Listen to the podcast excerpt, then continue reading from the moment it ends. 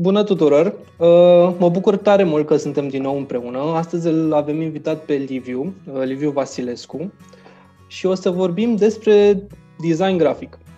Liviu este designer grafic, ca să vedeți, este trainer de public speaking, este fondatorul uh, afacerii sau proiectului LVDT, o să ne spunem mai mult despre ce înseamnă asta, și eu l-am văzut și că este speaker sau a fost speaker la TEDx Floreasca.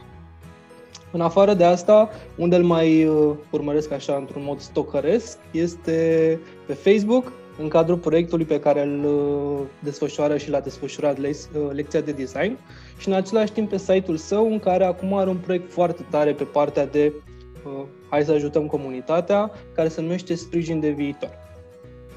Asta a fost așa o introducere puțin formală, acum o să las pe Liviu să ne spună mai multe despre el și despre proiectele lui și despre ce lucruri foarte, foarte faine face pe partea de design grafic pentru România și pentru comunitatea de aici de la noi. Liviu, îți mulțumesc tare mult pentru invitație, așa că... Eu, și eu îți mulțumesc. Uh, recunosc că ascultam uh, prezentarea și e, e momentul ăla când realizez că am făcut mai multe lucruri decât uh, realizam că am făcut. Și cumva mă, mă simt onorat și apreciez foarte mult prezentarea pe care mi-ai făcut-o. Da, într-adevăr, designer grafic, dacă vorbim despre design, nu? Să, să se lege lucrurile. Uh, și să, să povestesc un pic mai mult despre lucrurile pe care le-ai punctat și tu. Um, da, într-adevăr, proiectul sau, uh, să zicem, brandul meu, LVDT, cumva uh, s-a, s-a transformat între timp și a rămas doar Liviu Vasilescu pentru simplitate, dar pot să împărtășesc secretul acronimului era cât se poate de evident. L și V, nu știu dacă se gândește cineva de la ce ar veni, dar pot să spun de la ce ar fi venit D și T, de la mhm. design și training. Liviu Vasilescu Design uh, and Training, cum, uh, cum ar fi cu acel simbol uh, numit ampersand, ca să facem și o primă lecție de design uh, la începutul uh, conversației. Uh-huh. Uh, pentru că astea sunt cele două arii la care mă pricep și totodată de care sunt foarte pasionat. Și cumva au început în sens invers. Uh, Uh, și anume am început să fac voluntariat în 2007 și a fost un lucru care mi-a schimbat cu adevărat viața și așa ca o notă separată, noi ne-am întâlnit în cadrul mhm. unui proiect de voluntariat, deci iată, uh, iată ce înseamnă puterea voluntariatului și totodată uh, cred că au trecut câțiva ani buni de când ne-am întâlnit, dar uite că am păstrat legătura peste timp și acum ne, ne revedem într-un context cu totul, cu totul nou și într-un fel la nivelul următor, nu? Adică un context exact. profesional. Da. Și plecând de la, de la ce am făcut și ce am descoperit, de fapt, că a fost cu adevărat o descoperire dincolo de învățare propriu-zisă în, în proiectul de voluntariat, a fost legat de mediu și cumva asta mi-a schimbat complet și traiectoria academică, să-i spun așa, mm. pentru că de la Mate Info credeam că o să ajung la Facultatea de Automatică în București, eu fiind buzoian de fel, și se pare că e interesant să descoperi la uh, vârsta liceului că există și alte facultăți și alte universități și opțiuni pe care poți să le ai uh, în, în viață. Și cumva de la, de la uh, Mate Info Automatic am ajuns la Mate Info Ingineria Mediului, tot în Politehnică. Structura mea de personalitate și mentală e, e în zona asta uh-huh. de științe exacte și mai departe, în timpul facultății, am înțeles că, de fapt, uh, sunt, sunt și îmi place să, să fac diferența asta între a fi și a face. Sunt designer sau designer grafic în mod specific, nu doar că fac design grafic. Pentru mine, designul nu e doar o meserie, nu plănuiesc să ies la pensie, glumesc cu apropiații că singurul moment sau singurul motiv pentru care aș putea să mă las de design e atunci când nu mai pot să țin creionul în mână și probabil mă lovește ori Parkinson, ori Alzheimer. Cam asta sunt. Uh. sunt două, sună, sună foarte fatalist, dar mi se pare că sunt singurele, opțiuni, singurele variante care să mă împiedice să mai fac design pentru că, așa cum spuneam, sunt cu adevărat pasionat. Adică nu e doar, uh, doar o alegere în carieră. Uh-huh. Hai să vedem ce facem astăzi, da, astăzi facem design. Și da, într-adevăr, am, am experiență și în vorbit în public și de asta spuneam că am, am luat-o cumva în sens invers. Întâi am început cu vorbit în public, training, dezvoltare personală, educație non-formală, toate, toate elementele astea și m-au ajutat incredibil de mult în, în ceea ce aveam să fac mai târziu în design, pentru că sunt elemente de care ai nevoie tocmai pentru a purta o conversație utilă și mai ales dacă vrei să prezinți proiecte, dacă vrei să transmiți cu adevărat o idee într-un mod cât se poate de eficient și uh, es, să, să reduci lucrurile la esențial, uh-huh. a ști ceva teorie de vorbit în public e, e util. Și da, în, cumva pe parcursul ăsta am ajuns și la, la un TEDx unde am vorbit despre filozofia mea de design, oricât de ciudat ar fi să pui filozofie în, lângă design, pentru că de obicei filozofia e un cuvânt care te duce cu gândul la ceva învechit, ceva inutil, ceva, sau neapărat inutil, ceva mult prea abstract. Uh, din potrivă, cred cu tărie că e bine să ai o filozofie de design și să crezi în anumite lucruri atunci când faci design și când, când practici meseria asta. Și uh, acolo chiar am vorbit despre cumva noul, uh, noul design sau noul designer care ar trebui să existe în, în jurul nostru, pentru că um, dacă la momentul respectiv singura problemă adevărată a umanității în sens larg era încălzirea globală și na, toată ideea asta legată de schimbări climatice. N-a dispărut între timp problema mhm. asta, a, din potrivă a mai apărut încă una cu totul nouă și anume o pandemie. Uh, și iată că din nou știința și, uh, așa cum spuneam și în TEDx, că toți suntem designer, doar că avem uh, specializări diferite, designul medical, designul științei din zona asta uh, a biologiei și a anatomiei ne-a, ne-a permis să generăm un vaccin în curs de uh, aplicare și uh-huh. uh, cred că inoculare e cuvântul potrivit de, de vaccinare, campanie de vaccinare de zilele astea, astfel încât să învingem și pandemia. Ceea ce pe mine mă face destul de optimist să cred că dacă putem să rezolvăm o problemă la asemenea scară, într-un fel atât de eficient și evident uh, spre binele umanității, s-ar putea să rezolvăm și schimbările climatice în, uh, în uh, timpul vieții noastre, cum se spune.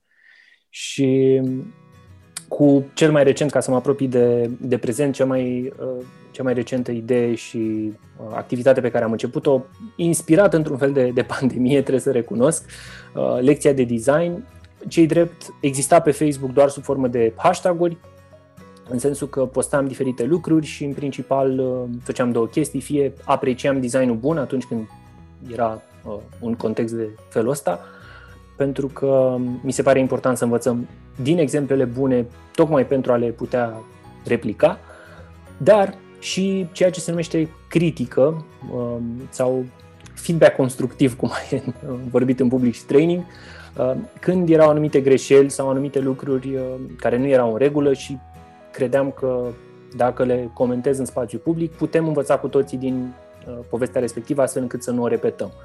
Și, uh, din păcate, uh, cea mai frecventă greșeală pe care o întâlnesc e legată de diacritice, lipsa lor cu totul sau folosirea incorrectă a, a lor, pentru că, da, poți să și folosești uh, diacriticele mm-hmm. greșit. Se, se poate. Tehnic e posibil. E un fel de limbă gramatică aplicată vizual. Uh, da, da, exact, exact. Așa. Exact, da. Uite, în conversația asta și, și fără video, da, dacă ar fi strict uh-huh. o mhm. conversație uh, audio, uh, am putea să comunicăm și să ne exprimăm fără a ne stresa dacă folosim sau nu uh, diacritice, pentru uh-huh. că mhm. Știm că indică sunete diferite și avem nevoie de sunetele alea pentru a articula cuvintele. Pe când în scris poți să scrii dacă sau dacă. sunt lucruri complet diferite. Adică, bine, Corect. exemplul meu preferat trebuie să recunosc e legat de sârmă sau sarma. E foarte, foarte fină diferența, dar uite că generează lucruri complet diferite. Deci dacă, dacă nu, nu pui diacriticele. Sau... Companie că... multinațională din domeniul industriei grele produce da. sarma la... exact, exact, Da, da, da. Da, da, da. Chiar funny, îmi dau seama. Da.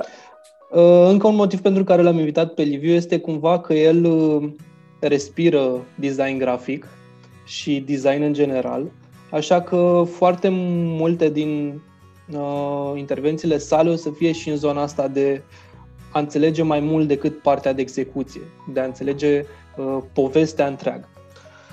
Așa, acum o să o luăm așa, încet, încet. Uh, nu ne-ai zis încă nimic despre proiectul Sprijin pentru viitor? Ah, Uh, da, corect. Uh, uh-huh. Și ăsta e, e un, un lucru care se întâmplă în perioada asta. Uh, din nou inspirat de, de pandemie uh-huh. și de, de tot contextul ăsta, nu de pandemie în sine, ci de nou context de business cumva în care, în care trebuie să trăim. Am ajuns la concluzia că dintre toate elementele unei afaceri, dacă să vorbim de departamente, cumva, marketing, vânzări, HR, operațiuni, toate, toate lucrurile astea, din păcate, în mediul de business românesc, unul, nici nu există în mod separat un departament de mhm. branding sau de design, să, să numim. Da, multă lume îl asociază cu departamentul de marketing, dar, în opinia mea, sunt lucruri diferite.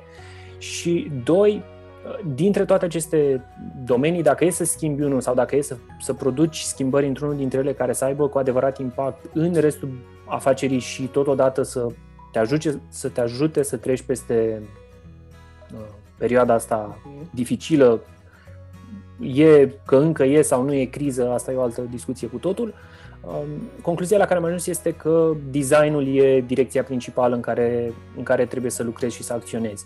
Și astfel s-a născut ideea sprijin de viitor, uh, tocmai pentru că și, și numele um, l-am ales intenționat de viitor și nu pentru viitor, pentru că mi s-a părut că are așa un, un dublu sens, că e de viitor în sensul că cu Uh, designul în sine e un sprijin de viitor, adică și viitorul businessurilor va însemna design mai bun și design de calitate, uh-huh. dar și pentru afacerea în sine e de viitorul afacerii, adică dacă vrei să duci afacerea mai departe în viitor, la, la design să, ar trebui să te uiți.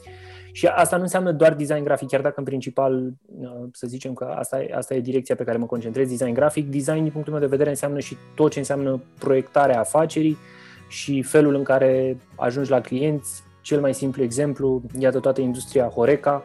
Uh-huh. a rămas fără spațiile fizice în care își desfășurau activitatea, ba se închid, ba se deschid, ba se închid la loc în două săptămâni.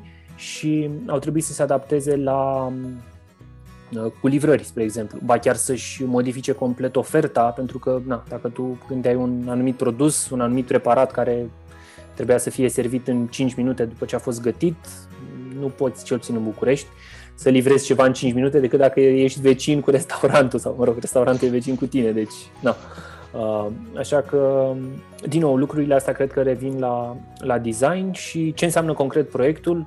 Uh, înseamnă, a însemnat de fapt că se apropie de, de final, 20 de ore de consultanță gratuită în sesiuni de câte o oră, și 200 de ore de servicii propriu-zise la 50% reducere. Mm. Cumva asta a, fost, a avut și un aspect comercial, uh, dar uh, intenția mea inițială și cât se poate de onest a fost asta de, de a ajuta și de a uh, comunica oamenilor importanța designului și sunt bucuros și fericit să raportez că 17 din 20 de ore au fost deja consumate și oamenii au simțit valoare în urma conversațiilor și, și chiar mă bucur să, să știu chestia asta.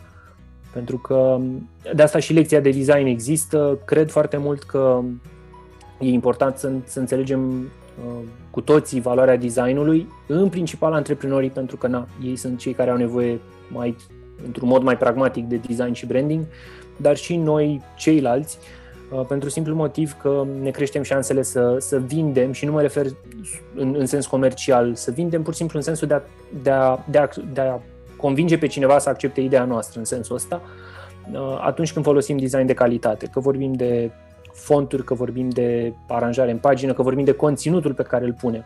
Asta e o, e o chestie cu totul uh, suplimentară pe care, na, uneori, din nou, nu e, nu e neapărat înțeleasă din prima. Faptul că designul de multe ori începe înainte de a alege fontul sau de a alege formatul pe care uh, afișezi ceva. Uh, prima întrebare e ce punem acolo. Dacă E, e, e prima întrebare de design. Ce comunicăm înainte de cum comunicăm?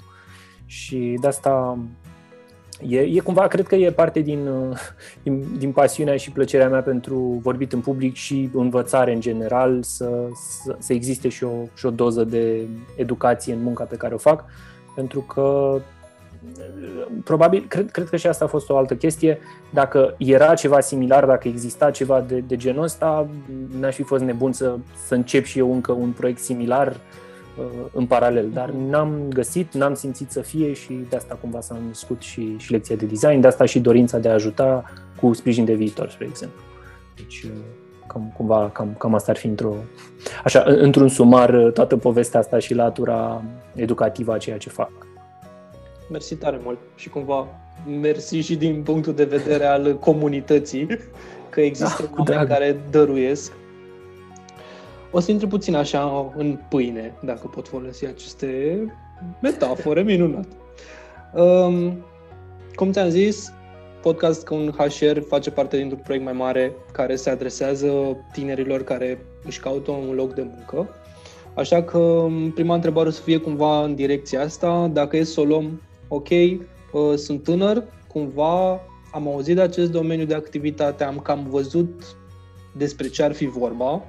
Încă nu am multe informații, dar aș vrea să o iau așa, basic, cum sunt învățat eu pe românește, să o iau cu mediul de unde aș putea să învăț. Și cam asta ar fi prima întrebare. Dacă sunt la început de drum, există un mediu de învățare formal, uh, am cui să mă adresez sub formă de mentorat, există cursuri, ce pot să fac la început de drum astfel încât să înțeleg cumva partea teoretică a designului, dacă există așa ceva. Ok. Da. În primul rând, o să, o să răspund chiar la, la, la ultima idee pe care ai zis-o. Da, există o parte teoretică. Asta e, mi se pare că e un, nu știu neapărat că un mit, dar o, o chestie ne, neînțeleasă. Uh, Și domeniul ăsta are o parte teoretică, e similar oricăror științe. Uh, Și cred că există două direcții mari și late în, în domeniul ăsta. În primul rând, dacă realizezi sau dacă ai o înclinație către, sau simți cumva, nici nu știu cum să, să, să formulez exact, dacă ai o atracție către domeniul ăsta, evident, cel mai, uh, cel mai la îndemână mod e să cauți design grafic pe Google. Recomand să căutați, sau să, să caute oameni din comunitate, cei care ne ascultă, să caute în engleză, pentru că, din păcate, conținutul principal e în engleză și nu în română, asta ca, ca o mică notă de subsol, uh, dar altfel pot căuta și conținut în română, adică sunt convins că vor găsi niște informații relevante în, uh, și în română, dar mult mai puține proporțional cu ce înseamnă în, în, în ce, ce ai găsit în engleză. Și uh, în primul rând, aș zice, referitor la, la vârstă, nu cred că cred că e unul din domeniile în care poți să, în care poți să intri indiferent de vârstă. Uh, Dacă descoperi asta la început de drum, să zicem 14, 16, 18 ani, când uh, ești cumva și în căutarea unei uh, direcții academice, să zicem, uh, poți să te îndrepti spre universități de artă sau chiar și liceu de artă, dacă uh, deja ești, uh, ești acolo, uh, și să te uiți să vezi exact ce specializări au care țin de design grafic sau comunicare vizuală, mai, mai pot fi și, și chestii de genul ăsta. Um, Dacă nu mă înșel, există chiar un master de studii de comunicare vizuală sau studii vizuale, ceva de genul ăsta. Deci există, există și lucruri tangențiale spre care poți să te duci, dar, din nou, acolo vorbim deja de, de master, Uh, dar totodată poți să începi autodidact, asta ar fi a doua direcție mare, din nou, indiferent de vârsta la care te afli. Deci dacă, na, cum a fost și cazul meu, Mate Info, începusem să, con- să consum conținut de design încă de atunci și nu, nu eram nici la liceu de artă și nici nu m-am dus la, la, la o facultate de profil, ba chiar uh, eu am terminat uh, inginerie, ingineria mediului la, la Politehnica din București, deci cumva uh, la, la prima vedere ai spune că nu se leagă lucrurile. Deși uh, recunosc uh, și acum că zic asta într-un podcast va rămâne oficial pe internet pentru totdeauna, uh, atracția mea principală e design industrial sau design de produs, ceea ce Mhm. înseamnă atât în zona asta tehnologică, pot fi na, computere, telefoane sau chestii de genul ăsta, uh, până și la obiecte mai uh, uzuale și uh, mai simple, să le zicem, cât mai se poate numi ceva simplu în ziua de azi, um, care, nu știu, pot fi electrocasnice, pixuri, uh, nu știu, mobilier nu neapărat, dar oricum o- obiecte, obiecte pe care le folosim în în viața de zi cu zi și totodată sunt produse în, în masă. Uh, Deci de asta cumva a face tranziția dintre sau de la inginerie la design grafic nu mi s-a părut un, un pas atât de, de îndepărtat. Gluma mea e că na, m- am, m-am limitat la două dimensiuni în loc de trei în ceea ce privește proiectarea. Și asta aveam să, mă, să mai adaug legat de, de universități sau de direcție academică pe care poți merge. Uh, Universitatea de arhitectură, universitățile de arhitectură în general, uh, pot fi o opțiune bună în domeniul ăsta, uh, chiar dacă te duci direct spre arhitectură și na, continui în, în zona asta e, e perfect în regulă, sau dacă te duci doar pentru uh, a face tranziția sau a reveni cumva în, în design grafic sau în design în general, um, arhitectura îți poate da ba chiar, chiar mai mult decât mm. ai nevoie în termen de cunoștințe și, așa cum ziceam, partea teoretică care există și care e relevantă în, în domeniul ăsta. În ceea ce privește, sau am inclusiv un exemplu ca să închei cu arhitectura și designul, uh, unul din eroii mei în design, oamenii pe care îi admir și uh, cumva, că n-am avut relații directe cu ele, mi-e greu să-i numesc mentori, dar îi numesc mm-hmm. eroi.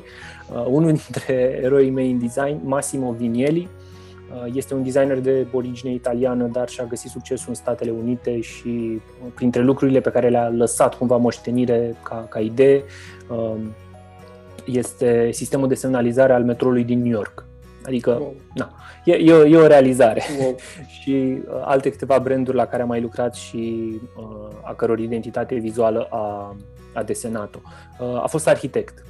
A terminat arhitectura, ba chiar așa și-a, și-a și început uh, uh, cumva cariera, să spunem, fiind ucenic într-un, uh, într-un atelier de arhitectură.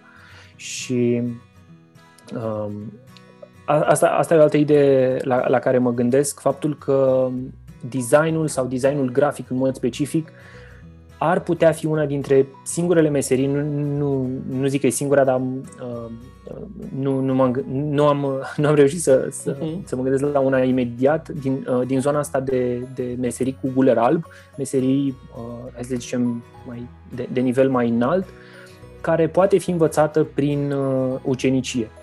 Poți să fii parte dintr-o echipă sau dintr-o organizație, evident, care face design grafic și identitate de brand, căci vorbim de, de chestia asta specific. Uh, și fac acum o paranteză, nu advertising sau nu marketing, sunt domenii complet diferite și filozofia de design de acolo e cu totul alta, chiar dacă putem să-l numim tot design grafic în continuare, dar uh, în uh, lumea civilizată, în vest, lucrurile astea sunt foarte bine delimitate și unii sunt oamenii care fac advertising, unii sunt oamenii care fac marketing și unii sunt oamenii care fac design grafic și branding. Sunt, sunt lucruri complet sunt diferite. categorii diferite. Da. Uh, și uh, asta, asta, asta ca să, să închid și paranteza și ideea, faptul că poți să înveți, uh, poți să furi meserie, de fapt, asta poate e cea mai uh, românească exprimare, poți să furi meserie în, în design grafic dacă începi un internship și uh, te, te așezi pe lângă o companie care face chestia asta. Din fericire au apărut uh, destul de multe studiouri în, în, uh, în România. Dacă undeva în anii 95, început de 2000, le numărai pe degete, de la o mână, uh-huh. acum cred că poți să ajungi la două mâini. Uh-huh. Uh-huh. Nu știu dacă, dacă treci și la... Uh, dacă, dacă depășești cu adevărat uh, două mâini, dar sunt oricum uh, uh, companii care fac chestia asta și sunt, uh, sunt relevante. Uh, de altfel, sunt și destul de mulți oameni care au luat-o pe calea freelancing-ului, asta fiind o altă, uh, o altă direcție. Și mai aveam așa un, un pic de, de pastilă de istorie, faptul că, adică de ce, există totuși un argument de ce poți să înveți design pe bază de ucenicie, pentru că strămoșul designului, cel puțin în termen de cuvinte și concepte românești, ar fi tipograful.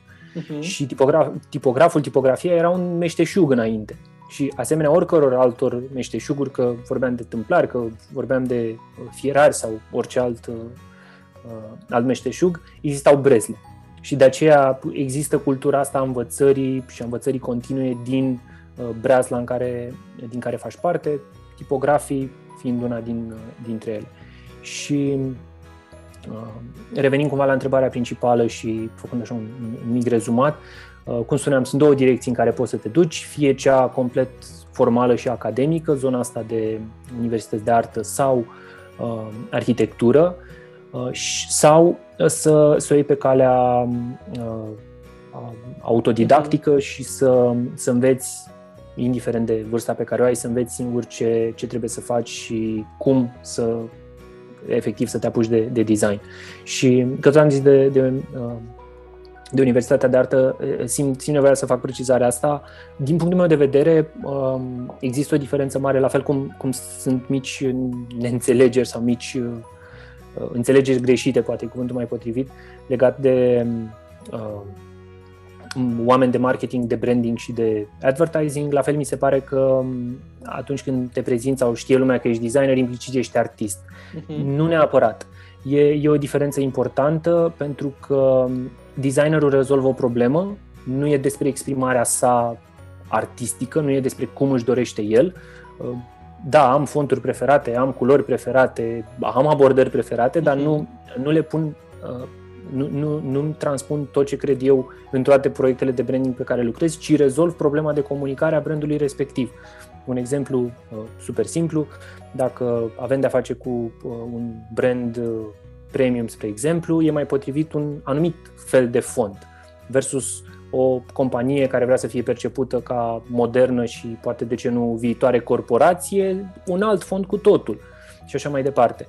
Uh, și pe când artistul pur și simplu își exprimă propriile trăiri, sentimente, emoții și dacă îți place sau nu opera respectivă, e, uh, e o chestiune secundară până la urmă. Pe când designul rezolvă probleme, are în spate uneori și ceva cercetări de piață, adică na, dacă un anumit tip de client preferă un anumit lucru sau un anumit limbaj vizual, trebuie folosit acel limbaj vizual, nu, nu e doar exprimarea artistului, ca să zic așa. Iar, uh, din fericire, acum, uh, în, în zona asta de învățare și dezvoltare, sunt atât de multe cursuri, cărțile, uh, cărțile evident, sunt o primă, sunt o primă resursă și unealtă importantă, deci n-am, nu știu cum să, să susțin mai mult de atât, să, să citim uh, fundamentele uh, designului și, și ale brandingului și toate pleacă din cărți și de la oameni care au făcut asta în urmă cu zeci de ani. Și Poți să ne faci o recomandare de carte sau de site uh, sau de canal de YouTube la, cu care am putea să începem? Ah, sigur. Um, o carte pe care o am în minte și e chiar a feroului de care ziceam Massimo uh-huh. Vinieli, se numește Canonul Vinieli, The Vinieli, The Vinieli Canon. E, okay. o, e gratuită, undeva pe internet sigur se găsește. Um, și um, ar mai fi o carte care se numește Designing Brand Identities, uh-huh. proiectând sau desenând identități de brand a Alinei Wheeler uh, e uh, cumva Biblia în ceea ce privește brandingul. Uh-huh. Uh, și e, e scrisă cumva ca o prezentare pentru că fiecare uh, spread, fiecare două pagini reprezintă un rezumat al unei idei principale și foarte ușor de parcurs. Totodată, fără a fi designer sau fără a fi neapărat profesionist în domeniul ăsta, poți să o citești și să, să găsești informații relevante. Dacă nu mă înșel, sunt inclusiv niște branduri românești, apar uh, niște logo-uri pe acolo ale unor branduri românești, nice. asta așa, ca să, ca nice. să stârnesc curiozitatea, da. Um, asta, asta în termen de mhm. cărți. Uh-huh. În termen de uh, canal de YouTube, The Future, da, scris fără E, T-H-E, Futur, The Future, Futur. da. Uh, Chris Do este uh, designerul și omul principal din spatele canalului. Este o resursă incredibilă pentru uh, designeri din toată lumea. Pa chiar apropo de, acum că stau să mă gândesc, apropo de, de lecția mea de design, uh, el și-a propus ceva mult mai măreț decât mi-am propus eu și-a propus să schimbe viața unui miliard de profesioniști în domeniu. Deci cumva el are un obiectiv uh, mult mai măreț uh-huh. decât nu știu, maximul meu de vreo 20 de milioane sau câți, câți români mai sunt uh, uh, în România și peste tot pe glob. Uh, Um, el și-a propus să ajungă la, la un miliard de oameni cu informații și lucruri relevante, ba chiar au inclusiv cursuri și uh, traininguri online pe care le poți, le poți achiziționa și evident sunt mult mai organizate, mult mai uh, cum să zic, au un format standard în ceea ce privește educația și ideea de curs, de a învăța propriu-zis uh-huh, ceva, uh-huh. cu exerciții, cu structură, cu, cu toate, toate lucrurile astea. Altfel, cred că în momentul în care cumva, na, și grație tuturor algoritmilor de care ne înconjurăm, în momentul în care cauți ceva, uh, internetul, platforma respectivă, că YouTube, că Google va tinde să-ți sugereze lucruri similare și încet, încet să, să descoperi și mai multe. Deci, cool. din punctul ăsta de vedere, știu că sună clișeu, dar e, un, e, e o vorbă potrivită, trebuie doar să începi. Deci dacă mhm. asta e prima idee, trebuie doar să începi și să, să vezi ce, ce găsești mai departe. Cam asta ar fi... Ca și idee, uh, pentru cineva care este la început, crezi că ar trebui să aibă un set de abilități? Cu, mă rog, uh. adică ar trebui să ai un minim de abilități ca să începi această activitate, dacă poți să-i spun așa? Da, um, dar cred că se... Uh, Cred, cred că e foarte bună întrebarea sau cuvântul cheie abilități, pentru uh-huh. că așa cum am spus un pic mai, și un pic mai devreme legat de artist versus designer, uh-huh. nu cred foarte mult în ideea de talent în design grafic. Uh-huh. Da, există oameni care au o anumită înclinație sau pot fi ceea ce e perceput în sens larg mai talentați, uh-huh. dar ține foarte mult de exercițiu și proces.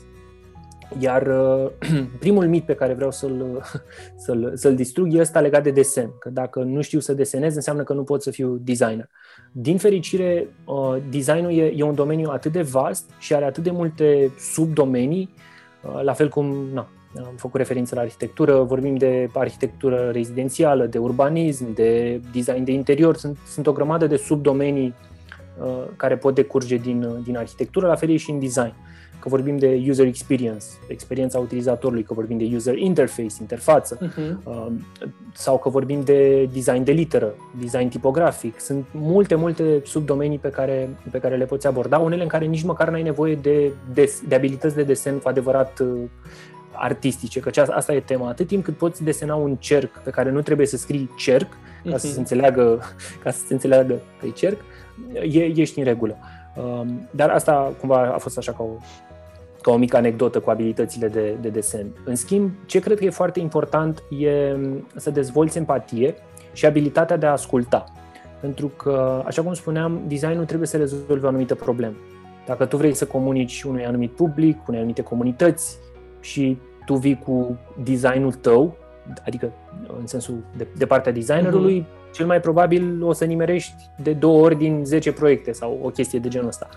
Uh, pe când dacă asculți, dacă pui întrebări, asta ar fi o abilitate concretă uh, utilă, să, să știi să pui întrebări și ce să cauți, ce să, ce să scoți din provocările pe care le are clientul tău, uh, ajungi să, să descoperi care e soluția mai potrivită. Altfel spus, unii oameni, unii clienți pot veni cu ideea îmi trebuie să, îmi trebuie să-mi pun ceva pe fațadă ca să mă vadă lumea că, că cum să zic, sediul nu e neapărat vizibil uh-huh. în stradă, o chestie de genul ăsta. Da, dar hai să ne întrebăm înainte de asta, care e logo-ul pe care l-ai în prezent, care sunt culorile pe care le ai, care e fontul? Pentru că, da, poți să livrezi rapid ceva pe post de fațada clădirii, să pună niște uh-huh. meșuri, niște postere, ceva, dar n-ai rezolvat cu adevărat problema. Și de asta spun, ideea, um, poate și răbdarea, și răbdarea cred că, cred că e o abilitate interesantă pe care, pe care ar trebui să o ai, uh, pentru a, a da timp și a, a pune întrebările până ajungi la, la esențial și a vedea care e cu adevărat problema pe care, pe care o rezolvi. Um, altceva, cred că o altă abilitate importantă ar fi asta legată de gândire structurată. Uh-huh. De asta și faptul că fundal, background-ul meu academic e ingineresc, uh, m-a ajutat să văd întotdeauna problemele în nota asta, uh, care sunt provocările cu care ne confruntăm, care sunt resursele pe care le avem la îndemână, hai să gândim un proces și uh, acțiunile ca să rezolvăm problema respectivă. Căci asta, așa cum spuneam, în toate subdomeniile designului se aplică similar, doar că se schimbă un pic uneltele. Dacă vorbim de logo, evident, na, vorbim de Uh, softuri și unelte pe care să le folosești ca să produci un logo uh-huh. și atât din punct de vedere grafic potrivit, dar și din punct de vedere tehnic, fișierele și așa mai departe. Dacă vorbim de experiența utilizatorului, vorbim de planșe și postituri, spre exemplu, ca unelte pe care să le folosești să vezi cum rezolvi problema uh, în cazul respectiv. Uh, altfel, cred că ține foarte mult de, de învățare continuă, revenind la, la una din ideile anterioare. Um, cumva, în, în opinia mea, designul e una dintre meta-meserii sau poate singura meta-meserie, în sensul că poți să, să o aplici peste tot. Adică, uite, vorbeam de, de medicină sau, mă rog, provocarea zilelor ăstora e legată de medicină, tot pe o gândire uh, proiectivă, cum s-ar traduce în română, design thinking, um, au, au fost găsite soluții. Hai să vedem ce, ce ne zice teoria până la momentul ăsta, cum putem găsi un vaccin. Păi astea sunt uh, uneltele pe care le avem la dispoziție. Ok, există altceva, uite, și ca, ca dovadă că există și a apărut toată ideea asta cu RNA-ul mesager, care, apropo, nu e nouă, din cât am reușit să consum exact. și eu conținut pe tema asta, are, cred că undeva la 30 de ani de existență. De cercetare. În, de cercetare, exact, da. Acum doar s-au, s-au găsit resursele financiare și contextul în care să să fie uh-huh. cu adevărat pusă, pusă în piață și să fie viabilă și financiar și logistic și din toate punctele de vedere. O chestie, o chestie similară și designului grafic în sine, fix fiind aceasta, că designul bun se construiește pe istorie și nu pe inovație doar de dragul inovației. Adică să, nu știu, să întorci o literă sau să muți să muți ceva în apă, dar doar ca să fie diferit. Uh-huh. Pentru că e, e foarte ușor să fii diferit, dar e greu să fii cu adevărat bun. Adică despre asta e vorba. Și constant. Uh, da, corect. Să, să livrezi și la, la un anumit standard de, de, de calitate. Și cred că acum, apropo și de, de felul în care poți să, poți, să, poți să iei pe calea designului, um, dacă vrei să te duci înspre zona de fondator de agenție sau chiar freelancer, da, într-adevăr, îți trebuie și niște abilități de business, uh-huh. abilități antreprenoriale, să le zicem. Um, dacă nu, pur și simplu, abilități de comunicare ar fi termenul larg uh, cu care să descrii chestii de genul ăsta dacă te duci pur și simplu ca angajat.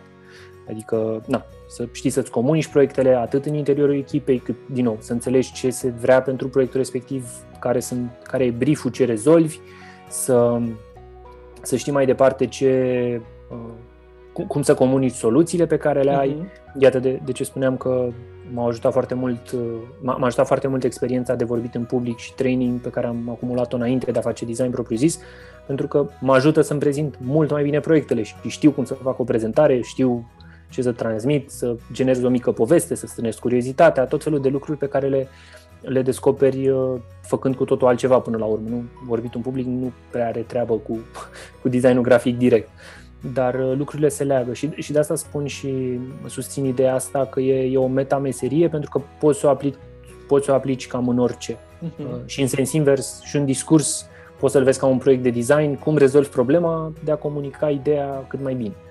Și și asta, asta cred că e asta, asta cred că ar fi un răspuns legat de abilități. Cam, cam asta ar fi ai zis tu la un moment dat zona. acum, când vorbeam de abilități, partea, partea asta de exersare și că este vorba de muncă în spate și cumva voiam să mă duc în direcția asta, uh, deși știu că pare stupidă întrebarea, dar uh, cât de mult e nevoie să exersezi până a deveni constant în munca de designer grafic? Oh. Cel puțin la început. Uh, cele 10.000 de ore, nu? Ale lui mm. Malcolm Nu Gladwell. neapărat în direcția aia, dar... Uh, da, bine, din câte am înțeles asta, ca o paranteză mică, mică de tot, uh, am înțeles că sunt studii care spun că nu neapărat 10.000 de ore uh-huh. e numărul de aur. Uh, cred că cred că ține foarte mult de, nu știu, personal nu știu dacă am un răspuns la, la chestia asta, cumva, uh, în cazul meu, fiind uh, cufundat în, în povestea asta, Uh, văd lumea de dimineață până seara în termen de, de design. Uh, nu, nu, nu consider că, ok, evident am și discuții și interacțiuni fără a vedea designul mm-hmm. propriu-zis. Adică nu, nu sunt atât de, uh, de, de concentrat pe chestia asta, dar pentru mine e, e un fel de mod de viață. Și cred că asta e, e o nuanță importantă dacă alegi cariera asta Legat de exercițiu și, și practică, mi se pare foarte important să, să practici pur și simplu. Uh, așa cum ziceam, uh, cred că ține foarte mult și de, de felul în care vezi uh, meseria și cariera asta pe care, pe care să o alegi. Eu nu trăiesc cumva de dimineață până seara povestea asta și nu mi se pare că nu fac practică în, în, cum să zic, în afara timpului sau în sens invers fac un fel de practică tot timpul dar da, există o diferență între ce vezi și ce privești ca simplu uh, spectator și ce pui pe hârtie și exersezi și lucrezi. Um, că vorbim de un logo sau că vorbim de, de un alt proiect cu totul. Um, și cred că e important să, să practici în mod consistent, nu neapărat uh, o durată, adică nu știu dacă există o durată minimă sau maximă, da, evident după un anumit nivel Uh, poți să, să spui un fel de le știu pe toate sau cam pe toate, dar e important să, să ai o practică constantă. Și aici din punctul ăsta de vedere, mai ales dacă ești la început de drum, uh, cred că e important să găsești uh, apropiați, mm-hmm. mai ales dacă avem de-a face cu, cu mediul ONG, să, să faci anumite materiale pentru ei și cu atât mai mult eu aș încuraja, și asta e o lecție și personală într-un fel, pe care uh, aș încuraja oamenii care se apucă de design să ceară bani încă de la început, oricât de ciudat ar suna chestia asta. Nu, nu spun să ceară milioane de euro de la început, spun să ceară bani uh, care pot însemna și 50 de lei. Nu, nu neapărat o bere, nu favor, nu lucruri de genul ăsta, ci efectiv uh, un, uh, o sumă pe care să o asociezi cu munca respectivă. Pentru că îți generează și ție un simț al valorii mult mai uh, relevant și mult mai pertinent. Eventual, dacă te apuci și începi să și urmărești cât, cât, uh, cât puteai să ceri la începutul anului versus cât poți să ceri în anul următor de practică și așa mai departe, în principiu ar trebui să, să crești și să, să poți să, să mărești uh, sumele cerute, dar totodată responsabilizează și persoana de partea cealaltă, clientul să zicem, că dacă se face un schimb de bani, chiar vor, putem vorbi de un client, um, astfel încât să, să nu ceară mai mult decât uh, a, a vrut inițial sau să, să se ducă cumva lucrurile într-o zonă din asta, dar mai fă și asta, mai fă și asta. Și eventual, uh, na, cum e între prieteni și așa, nu încurajez să nu sune încurajarea muncii la negru sau ceva, uh, dar pentru simplitate pot fi proiecte punctuale în care să, na, să, nu, să nu depășească limitele legii sau ceva. Uh, dacă ajung să se transforme în sume consistente și frecvente, da, evident, organizarea sub o formă juridică, facturi, contracte și toate cele. Uh, dar mi se pare important să, să existe acest timp de valoare pentru că oricum e o meserie care nu e neapărat înțeleasă cum trebuie, dar amite apreciată în peisajul uh-huh. românesc Uh, deși, în mod ironic, este fix ceea ce consumăm în fiecare zi. Alegem uh, Adidas mai buni sau, uh, nu, alegem o pereche sau o altă pereche de Adidas pe baza designului, alegem haine, mașini, orice produs de care ne înconjurăm, telefoane, laptopuri, absolut orice produs de care ne înconjurăm, fie că e fizic, fie că e digital, îl alegem în baza designului lui. Așa că, de asta spun, revenind la, la întrebarea uh, inițială și anume legată de durata și orele de practică, cred că e important să, să practici uh, constant și consistent și totodată să-ți găsești uh, felia uh, din, din design sau mă rog, subdomeniu. Uh, în sensul că dacă, spre exemplu, vrei să te duci spre design de logo și identitate de brand, să exersezi să faci logo-uri, evident. Dacă vrei să te duci înspre user experience, să iei notițe și să faci un uh, flux uh-huh. al, uh, al utilizatorului atunci când folosești o aplicație sau când, de ce nu când te duci la cinema. Nu, nu trebuie neapărat să fie, mă rog, când vom reveni să mergem la cinema. Uh, nu trebuie să fie neapărat experiențe pur, uh, pur digitale, pentru că și în contexte fizice există toată ideea asta de user experience. Uh, de exemplu, un supermarket din zonă la care uh, merg, să zicem, frecvent, am observat că și-a schimbat complet uh, poziționarea rafturilor și a elementelor din magazin. Sunt cam aceleași, n-am observat să apară lucruri noi, dar pur și simplu au fost reordonate. Acum, na, cum ziceam, ca designer care trăiește de dimineață până seara chestia asta, îmi pun întrebări. A fost o decizie bazată pe niște studii, au vrut să se poziționeze altfel, dacă nu mă înșel, una dintre, uh, una dintre chestiile pe care le-am observat, uh, dulciurile nu mai sunt primul lucru pe care îl vezi când intri în magazin. Ceea ce, în cultura veche de marketing, uh, era tocmai chestia asta, ca dulciurile să fie primele, ca să, uh-huh. să, să se vândă dulciurile și abia după aia să ajungi la fructe, că uh-huh. Uh-huh. fructele și legumele nu cât, cât marketing poți să faci pentru mere sau pentru exact. portocale, știi? Pe când pentru produse la categoria dulciuri e mult mai ușor să faci uh, tot felul de campanii și idei și așa mai departe.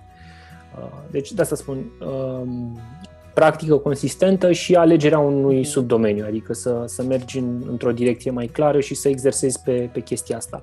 Desigur, uh, nu, nu spun să nu experimentezi, adică dacă îți alegi user experience, gata, nu poți să faci logo sau chestii genul ăsta. Nu, nu, nu.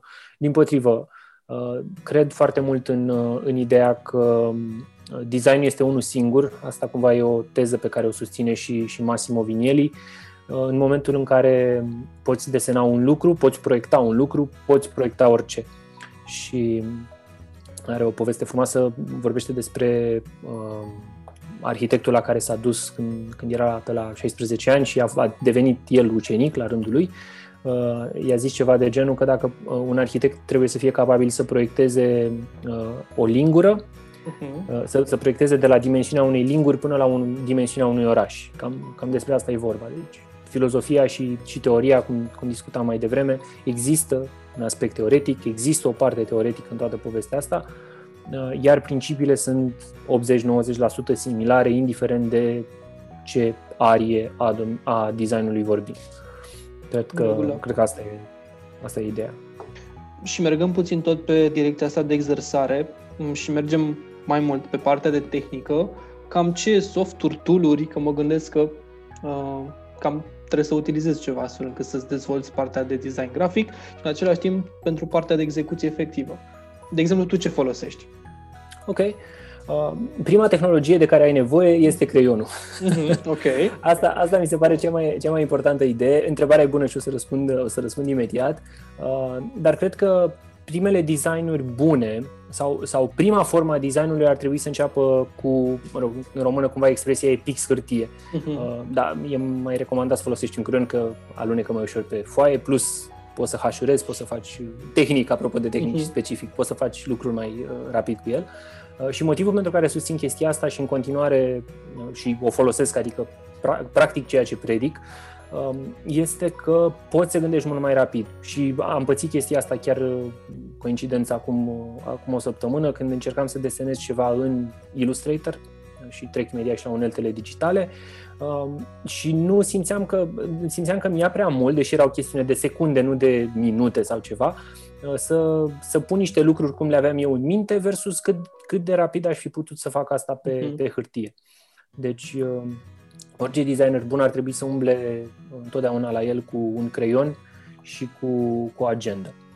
Acum, uneltele digitale, am zis de, de Illustrator, uh, este unealta principală pentru cei care fac design grafic și branding, uh, deși unealta ceva mai cunoscută ar putea să fie Photoshop. Uh-huh. Și profit de context și conversație să, să mai demontez un mit.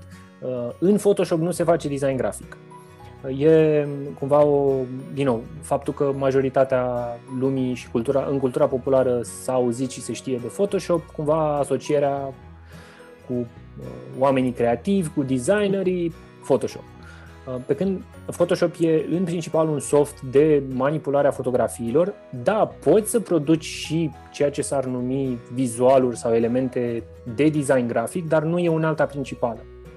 Și Uh, motivul pentru care, adică e un, e un aspect tehnic, apropo de, de ce ziceai de uh, fișiere și uh-huh. producție mai departe, în Illustrator uh, lucrezi în ceea ce se numește format vectorial. Practic, orice desen, într-o frază, e o sumă de formule matematice care sunt afișate conform ceea ce vrei tu să faci. Ceea ce îți permite să dimensionezi elementele grafice respective la dimensiuni de ordinul milimetrilor până la dimensiuni de ordinul zecilor, sutelor de metri dacă, nu știu, ai de făcut un, uh, un banner pe care să-l pui pe o clădire. Uh-huh. Desigur, poți face chestia asta și dacă, să zicem că vrei să pui fotografii, dar alea trebuie să fie la o anumită rezoluție și o anumită calitate pentru a, uh, a nu fi afișate aiurea. Ceea ce se numește în limbaj popular se pixelează. Uh-huh. Cumva, cumva despre asta e vorba. Și, în general, suita Adobe ar fi unealta principală, cumva asta e standardul în domeniu la fel cum, nu știu, AutoCAD poate fi pentru ingineri și arhitectură, să zicem, sau chestii de genul ăsta. Um, și ar mai fi un alt soft uh, care se numește InDesign, uh, care este uh, practic un soft gândit special pentru documente multipagină, le numesc eu, practic de la ceva care e mai mult de față verso. Uh-huh. Deci dacă ai de făcut mai mult de două pagini, um, că vorbim de o broșură, că vorbim de un pliant, de o carte, în principiu e recomandat să deschizi uh, uh, InDesign.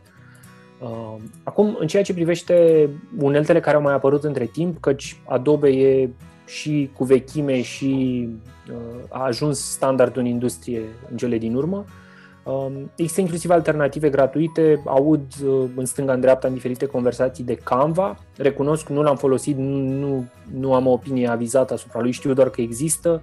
Am văzut că poți să faci lucruri decente cu el, uh-huh. uh, mai ales dacă vrei să faci postări și chestii pentru social media simpliste, e, e în regulă. Uh, mai există și câteva softuri gratuite pe care recunosc, nu le-am mai urmărit între timp și știu acum ceva ani, la începuturile mele, m-am mai jucat cu ele și eram curios de ce sunt capabile, dar până la urmă am trecut în, în Adobe. Um, uh, dar există o soluție de mijloc, se, uh, se, se numesc aplicațiile, mă rog, Affinity Apps, uh, dezvoltate de o companie din Marea Britanie și sunt echivalentul Photoshop, um, Illustrator și InDesign, se numesc Affinity Photo, Designer și Publisher. Um, plătești o singură dată o licență, costul mi se pare decent, uh, adică raportat la, la piață și la România până la urmă, dacă nu mă înșel, licența întreagă e undeva în jur de 50 de euro sau ceva de genul mhm. ăsta. O plătești o singură dată și ai acces la aplicație toată viața, practic, uh, până la, bine, toată viața cât îți dorești să o folosești în sensul ăsta și doar dacă vrei să faci update la versiunea majoră următoare, doar atunci mai plătești încă o dată licența. Deci, practic, între versiunile principale plătești o singură dată și încă uh-huh. mai mhm. primești update-uri. Um, iar un, uh, uneltele pe care le ai la îndemână și multă lume nu, cum să zic, cumva nici, poate nici nu le, le conștientizează, pot fi uh, Word și PowerPoint, oricât de uh-huh. ciudat ar suna, mă rog, nu știu dacă vin, știu că și-au mai schimbat sistemul de licențiere, că vin cu calculatorul, că sunt gratuite, că, mă rog, uh, în ipoteza că le luăm uh, legal. Um, poți să faci lucruri decente în Word și uh, PowerPoint în termen de design grafic, pentru că ai inclusiv abilitatea de a folosi fonturile tale, spre exemplu, de a dimensiona, de a aranja, adică ai ceva mai multe unelte care să-ți permită să aliniezi elementele conform unui design, să zicem, uh-huh. conform unei idei pe care o ai în minte. Uh, asta, asta în termeni strict de, de, de softuri și uh, ce poți folosi pe calculator. Evident, poți să te duci, din nou, dacă te duci spre zona de ilustrație și uh, care poate fi, poate rămâne undeva la mijloc între artă și design, dacă faci ilustrație pentru branduri, pentru că, din nou, lucrezi cu un brief și trebuie să reprezinte un anumit stil, adică nu e pur și simplu îți exprimi tu punctul de vedere artistic și poate le cumpără cineva, ci rezolvi o problemă de comunicare. Um, putem trece în zona de tablete grafice și fie că vorbim de tableta simplă, să o numim uh, pixul acela mhm. digital mm-hmm. și o tabletă și o conectezi la laptop, sau că vorbim de tablete de sine stătătoare, gen iPad sau așa mai departe, cu creion digital. Um, dar uh, acolo, din nou, poate fi, poate fi o chestiune suplimentară, complementară, nu e, nu e una alta principală. Cred foarte mult în, uh, în a ști principiile și a înțelege ce trebuie să faci, iar uneltele sunt complet secundare. Uh-huh. Pentru că, din experiență proprie, am făcut chestia asta la un moment dat, am făcut un mic meniu, erau 5 sau 6 elemente, Uh, pe care trebuia să le pun acolo, numele produsului și preț. Uh, nu aveam laptopul meu la mine și le-am făcut un laptop pe care aveam de mână în Word. Dar știind fonturile, știind dimensiunea la care trebuie puse, știind principiile după care era uh, brandul, îl desenasem tot eu, mi-a fost ușor să fac un meniu în Word. Chestia e că în partea cealaltă, adică atunci când un consumator, să zicem, sau un, un, un utilizator vede meniul respectiv, nu are de unde să știe în ce a fost produs. Apropo de software, la fel de bine puteam să-l fac în Photoshop, deși mm-hmm. nu era un alta potrivită. Dar uh, nu, nu e relevant. Um, asta, asta mi se pare că e, e o provocare și o, un gând pe care ar, ar trebui cumva să-l depășim în, în, în contextul meseriei ăsteia. Uh, nu contează uneltele atât de mult. Da, dacă, spre exemplu, vrei să faci animație, evident, îți trebuie un soft care să permită să faci animații dar poți să faci animații simple și în PowerPoint sau în Keynote, echivalentul pe, pentru Apple uh-huh. macOS.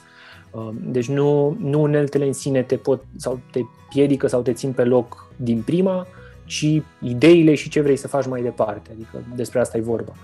Și inclusiv apropo de, că tot am zis de fonturi și de, de calitate, o unealtă și o resursă foarte bună gratuită sunt fonturile puse uh, la dispoziție de Google, Google Fonts. Uh, Um, prin, um, fel prin care poți să ajungi să lucrezi cu niște fonturi desenate de profesioniști în mod gratuit, care arată ceva mai bine decât fonturile cu care vine sistemul preinstalat. Pentru că nu toate fonturile de acolo sunt neapărat bune. Adică, uh-huh. Da, mă rog, asta e o altă conversație mult prea specifică. Uh, sunt deci, multe, din, dar din nu bune, neapărat toate. Da, da, da, da, exact, uh-huh. exact. Deci, din punctul ăsta de vedere, în funcție de unde ești la, la începutul, sau nu, în funcție de unde ești uh-huh. în cadrul carierei tale în design, poți folosi diferite unelte, de la cele standard în industrie, suita Adobe, până la chestii mai de nișă, să spunem, și poți să testezi, poți să experimentezi, dar, clar, prima tehnologie pe care trebuie să o stăpânești, să, să poți să desenezi ceva rapid pe foaie și să, să-ți exprimi ideea fără să ai nevoie de cine știe ce soft sau mm-hmm. chestie complicată. Cumva la început de drum, uh, și asta ne-ai, ne-ai spus deja, uh, ai nevoie de un loc sau ai nevoie de un sistem în care să poți cumva să-ți exersezi mâna, dar într-un mod profesionist. Ne-ai spus de internship-uri, mm-hmm. ne-ai spus de proiecte pe care puteai să le faci cu anumite ONG-uri, astfel încât uh, simulezi efectiv viața reală a unui designer grafic, da. dar da. Uh, să spunem că ai acest portofoliu cumva în spate, există o șansă reală să poți să te angajezi în România ca designer grafic, dar să fii junior? Uh, cred că da. Îți spun sincer că uh, nu, nu am un răspuns cu date pe, pe tema asta, mm-hmm. având în mhm. vedere că traseul meu cumva a fost uh, 95% freelancing. Mm-hmm. Um, am avut un job la un moment dat uh, de 3 luni, mă rog, contextul a fost de așa natură că nu, uh, nu, cum să zic, nu, nu am simțit chimie în locul respectiv, apropo de locuri, mm-hmm. angajare, HR. Uh, dar uh, asta nu înseamnă că m-am lăsat de design, adică tocmai asta, tocmai asta e argumentul, cum spuneam și la început, pentru mine designul e uh, chemarea în viața asta mm-hmm. cel puțin. Vedem viața următoare ce, ce facem. Uh, și da, cred că, uh, cred că există cred că există din ce în ce mai multe oportunități. De asta, asta pot, pot, uh, pot să-mi asum uh, o astfel de idee pentru că, și argumentul e destul de simplu, sunt din ce în ce mai multe organizații internaționale, companii, organiza- companii internaționale care au prezență în România și, în principiu, companiile internaționale au cultura de design, au o cultură de design ceva mai dezvoltată decât cultura românească. Chiar astăzi am avut o conversație cu uh, un om cu vechime în businessul românesc și fix asta l-am întrebat, dacă îi se pare că uh, la început de, de afaceri, startup-urile tind să atragă și un designer pe lângă, pe mhm. lângă ele. Uh, fie că sunt startup-uri uh, complet de la zero, fie că sunt unele care încă sunt într-o zonă de startup și au deja ceva finanțări. Și mi că nu. Din mhm. păcate nu există chestia asta. Adică cel mai probabil e uh, antreprenorul, CEO, să zicem, un om de operațiuni și poate un om de marketing sau un om tehnic. Un om tehnic de operațiuni și un om de mhm. marketing. Cam ăsta pare să fie trio și totodată și uh, din experiența lui, dar și din experiența mea ce am, ce am observat pe la tot felul de incubatoare și evenimente mm-hmm. din astea de, de startup uh, din peisajul românesc. Uh, deci, cum spun, uh, adică spun asta tocmai pentru a argumenta că nu există neapărat o cultură de design naturală românească, mm-hmm. dar există din ce în ce mai multe oportunități. Uh, și inclusiv studiouri uh, de design care au mai apărut între timp sau uh, studiouri cu vechime care au crescut și sunt concentrate pe uh, design grafic și branding. Din nou fac mențiunea asta pentru că mi se pare foarte importantă, pentru că la fel de bine poți să găsești joburi de design graf, designer grafic în studiouri de advertising. Uh-huh nu, uh, nu, nu, nu a fost calea pe care am urmat-o eu tocmai în ipoteza asta pe care aveam în minte, că voiam să mă duc spre identitate de brand, dar pentru experimentare și pentru, pentru a învăța, încurajez, uh, a, a, sincer, aș încuraja angajarea înainte de freelancing în domeniul ăsta. Uh-huh, uh-huh. Um, pentru că, din nou, ca o, ca o lecție personală, um, cred că aș fi scurtat drumul către nu știu dacă performanță, sau către un nivel mai înalt de pregătire și muncă, dacă eram angajat într-o, într-o poziție de designer încă, încă de la începuturi decât 100% uh, freelance uh-huh. pe, pe tot mhm. drumul ăsta. Și cumva are sens pentru că, într-un fel, și, și portofoliul pe care ți-l creezi e mai ușor să-l faci pentru că nu, scurtezi tot ce înseamnă partea asta de și cred că, cred că e o, e o informație relevantă la, la întrebarea asta. Uh, atunci când ești freelancer trebuie să te ocupi de partea de business, care înseamnă toate, toate celelalte procese de business care nu sunt design grafic. Uh, și anume uh, vânzări, uh, partea administrativă, hârtii, finanțe și așa mai departe.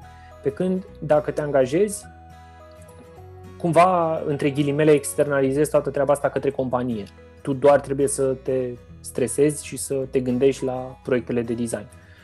Și totodată, apropo de, de o întrebare de mai înainte legată de abilități, fix asta câștigi dincolo de na, experiență, job, salariu și așa mai uh-huh. departe, um, câștigi experiența, câștigi șansa de a exersa abilități concrete, atât ale tale și de a testa cum îți vinzi o idee, cum dacă, spre exemplu, ești într-o companie care lucrează pe principiul ăsta de a uh,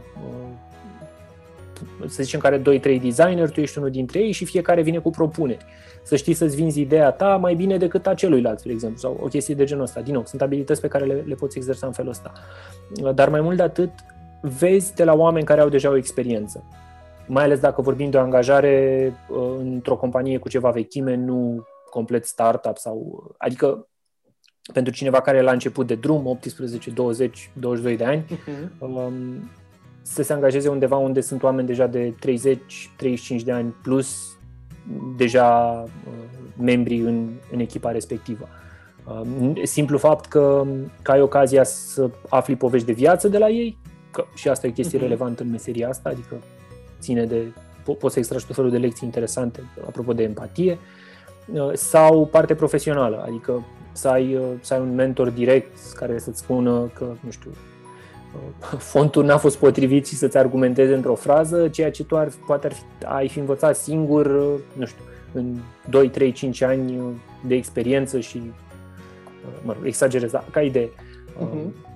Scurtezi, scurtezi învățarea din punctul ăsta de vedere și uh, totodată um, cred că, cred că o idee interesantă aici uh, și asta cumva filozofia mea de uh, job și angajare așa în sens larg personal n-am absolut nicio problemă să lucrez în echipă, evident și simplu fapt că lucrez cu clienții e tot un fel de echipă, chiar dacă sunt doar doi membri, uh-huh. eu și clientul. Nu, nu ăsta a fost motivul pentru care nu m-am angajat neapărat și uh, ideea de a face design cum consider eu și care au fost care uh, la standardele mele de, de muncă. Și acum, din fericire, sunt ceva mai multe opțiuni decât erau în 2013-2014 când am vrut să apuc pe drumul ăsta. Uh, și în același timp ai șansa să, să pleci și să nu, uh, cum să zic, să, să nu ai uh, regretele astea, dar ce fac dacă îmi dau demisia de aici? Poți găsi destul de rapid un alt loc în care să, să practici design uh, la standarde bune uh-huh. și uh, totodată să rămâi în domeniu și să, să ții direcția asta. Pentru că, așa cum ziceam, corporațiile, nu? Că tot uh, corporațiile par așa a fi, a fi un, un, o entitate negativă în România, uh, dar nu sunt, e pur și simplu, asta, asta e societatea în care trăim. Uh, în corporații sunt șanse să găsești un job de designer, nu știu, o dată pe trimestru, poate dacă nu și mai frecvent, mhm. adică există mobilitate și, și, în, și în zona asta. Și, și deschidere. Da, da, da, da. Și, și înțelegere, înțelegerea a valorii pentru design. Îți spun sincer că mai urmăresc din când în când pe, pe LinkedIn ce joburi mai apar în domeniu și am rămas surprins acum o săptămână sau două când mă uitam foarte multe joburi de UX designer, uh-huh. designer de experiența utilizatorului. Ceea ce mă surprinde și uh, erau, erau joburi la companii cu prezență românească, chiar dacă erau uh, multinaționale, dar uh, era activitate în România, deci e clar că se caută jobul ăsta și aici. Deci, uh, din punctul ăsta de vedere, uh, susțin și, și cum să zic, și, pe, și pentru viață în general, pentru succesul personal al, al unui om, angajarea de cât mai devreme, legală, cu, cu toate, toate cele, evident. Da, da, da, nu, deci nu, să, să nu fie înțeles greșit. Um, dar uh, pentru experiență în sine, de, de a vorbi cu oamenii, de a interacționa cu cazuri reale, de asta și ce am zis mai devreme, e relevant să, să ceri bani oricât de mici ar fi pe, pe munca ta în domeniul ăsta creativ, adică vorbesc specific de, de meseria asta pentru că na, altele au alte profile și cum să zic, nu, nu prea poți să te apuci de medicină la 16-18 ani, oricât de mulți ar plăcea ție medicina, spre exemplu. Da, adică da, da. sunt, sunt, sunt profile diferite în fiecare job, um, dar aici cred că e, e important să se înțeleagă ideea asta că nu e, nu e doar așa o chestie de uh, weekend, unii oameni fac mhm. carieră, unii oameni au succes și totodată schimbă cu adevărat lumea, lumea în care trăim prin, prin designul pe care îl fac. Adică e, e o chestie relevantă. Și o chestie vizibilă. Uh, da, exact. în, în cel mai pragmatic mod, da, în cel mai concret mod e, e o chestie vizibilă, exact. Acum, din punct de vedere freelancer, uh, cel puțin asta e o părere pur personală. Cred că cea mai grea parte pentru un freelancer este efectiv să-și găsească contractele, să facă efectiv partea asta de research și partea de vânzare. Exact. Uh, cum tu ca freelancer poți să-ți faci o promovare corectă astfel încât să fii găsit? Că de multe ori, dacă mergi pe site-uri gen Fiverr, cumva licitezi uh-huh. cu cunoștințele tale. Dar cumva mă, promovarea ta are la bază și acest portofoliu despre care vorbeai tu mai devreme. Și da. strict legat de freelancer, cum poți să monetizezi? Uh, legat, de, legat de aspectul ăsta și faptul că ai zis de, de Fiverr, uh, mi se pare o paranteză bună înainte să răspund la întrebare. Uh, cred că asta poate fi o direcție. Sunt uh-huh. freelanceri, uh, am auzit cazuri concrete de oameni în zona de dezvoltare software, de developeri, uh-huh. uh, care ajung la venituri de ordinul câtorva mii de euro, poate, pe lună, uh, din uh, joburi de genul ăsta pe platforme precum Fiverr, Upwork uh, și ce care mai sunt. Da, da. Uh, dar, din nou, iarăși, e, ține foarte mult de, de, specificul, uh, de specificul meseriei, pe când în, în programare e mult mai ușor să, să vinzi și să, să lucrezi, pentru că sarcine sunt ceva mai specifice și nu, nu implică tot procesul ăsta de evaluarea briefului, mm-hmm. feedback și așa mai departe. Ok, am de făcut o aplicație, face 5 lucruri, cine poate să-mi programeze. Uh, pe când în, în design, într-adevăr, poți să, poți să ai acțiuni și monetizare și, și în forma asta pe, pe platforme, uh, dar depinde foarte mult de, de felul și influența muncii pe care vrei să o ai. Cred, cred că asta ar fi o, o formulare potrivită, în sensul în care eu, în mod conștient, nu am vrut să fac freelance pe platformele astea, tocmai pentru că, uh, cumva, asta e poziționarea mea apropo de branding, uh, Uh, vreau să ofer servicii la calitate de agenție, adică mm-hmm. către nivelul ăsta de muncă mă uit, dar la bugete ceva mai mici decât o agenție. Cam asta e, cam asta e poziționarea și diferențiatorul meu. Uh, și cu o notă importantă pentru antreprenorul român, adică uh-huh. pentru oamenii care fac business în România, pentru că tocmai m-am uitat în, m-am uitat în afară, vedeam foarte multe business-uri mici că vorbim de o cafenea, că vorbim de o brutărie, cumva afacere de cartier, dacă e să, să ne gândim așa, um, care uh, nu aveau neapărat un design bun uh, și uh, scuze, dacă, cred că am, am încurcat direct. Mă, mă uitam în afară și vedeam afaceri mici care aveau design mm-hmm. bun și nu vedeam asta în România. Mm-hmm. Asta vreau să zic. Da, da. Uh, și uh, cumva am simțit că acolo e un loc în care pot să exist și să, să, fac, să fac treabă. Deci, de asta, dacă ești perfect în regulă și cumva scopul tău doar să faci design, acționează, activează, vezi pe platformele astea ce, ce se întâmplă și cum, cum merg lucrurile. Pentru mine a fost o decizie conștientă de a nu mă duce acolo. Asta, asta a fost uh, nota. Și de asta, de ce spuneam de, de monetizare, deja dacă încep de la 16-18 ani și știu, știu designer, oameni pe care, da, îi poți numi designer la 16-18 ani, Um, chiar români, adică nu, nu din afară. Um, începând încă de la primele proiecte să cer bani, îți faci exercițiul ăsta de a te vinde și de a te promova. Uh, cred că ține foarte mult și de, uh, acum, apropo de, ok, piața cumva, da? piața locală sau piața internațională, dar um, o altă idee care ține și de ce faci efectiv. Adică dacă vrei să te duci spre proiecte de branding, spre proiecte de identitate de brand care sunt ceva mai ample și necesită ceva mai mult timp, ar trebui să te întrebi unde sunt clienții tăi. Cel mai probabil nu o să stea să deruleze pe Facebook, să vadă o reclamă și să zică, a, uite, a, de când așteptam să văd și o reclamă să-mi fac un logo și uite că am găsit un designer. Deci cumva, din punctul ăsta de vedere, chiar e ceea ce s-ar numi așa un fel de vânzare consultativă și să te duci tu direct către potențiali clienți, ceea ce e și abordarea mea principală, versus dacă, spre exemplu, faci chestii mai mici, că vorbim de, uh, nu știu, chestii la, la scara Canva, să zicem, da, uh-huh. chestii relativ simple, da, poți să faci o campanie pe Facebook sau chiar și pe LinkedIn și să zici, da, ai nevoie de un 5 cover de Facebook la X euro sau X lei, ceva de genul ăsta. Și aia, într-adevăr, să fie o reclamă care activează, care activează un potențial client, pentru simplu motiv că sunt șanse mult mai mari ca cineva să aibă nevoie de un cover și să ajungă să-l vadă pe Facebook decât cineva care se gândea trebuie să-mi schimb logo-ul și uite ce bine că am văzut o reclamă pe Facebook și acum fac, îmi schimb și eu logo. Adică ține foarte mult de, de partea asta de segmentare și de profilare a clienților, astfel încât să-ți dai seama unde sunt, ce consumă și cum, cum să ajungi la ei. Um, iar uh, în termen de, de monetizare, să zicem, și de, de câștiguri, poți să, poți să lucrezi pe principiul ăsta de creșterea valorii muncii tale, Uh, din nou, depinde foarte mult de felul de design grafic pe care îl faci. Eu personal nu încurajez și uh, să, să nu, adică uh, o, o să, să, să nu pară că mă mhm. contrazic, uh-huh. dar o, să, o să clarific imediat. Lucru la oră, uh-huh. deși am campania prin care vând ore de servicii, dar, a, a, paranteză, aia a fost intenția mea concretă, tocmai de a, de a reduce riscurile și a, și a pune oamenii în contextul în care să lucreze cu un designer profesionist și să vadă ce înseamnă. Uh, de, despre asta e vorba. Scuze-mă că te întreb, a fost ca o mică pastelă și de educație în direcția asta. De cum da, să da, lucrezi da, da. cu un designer. Tu ca exact, și companie. Exact.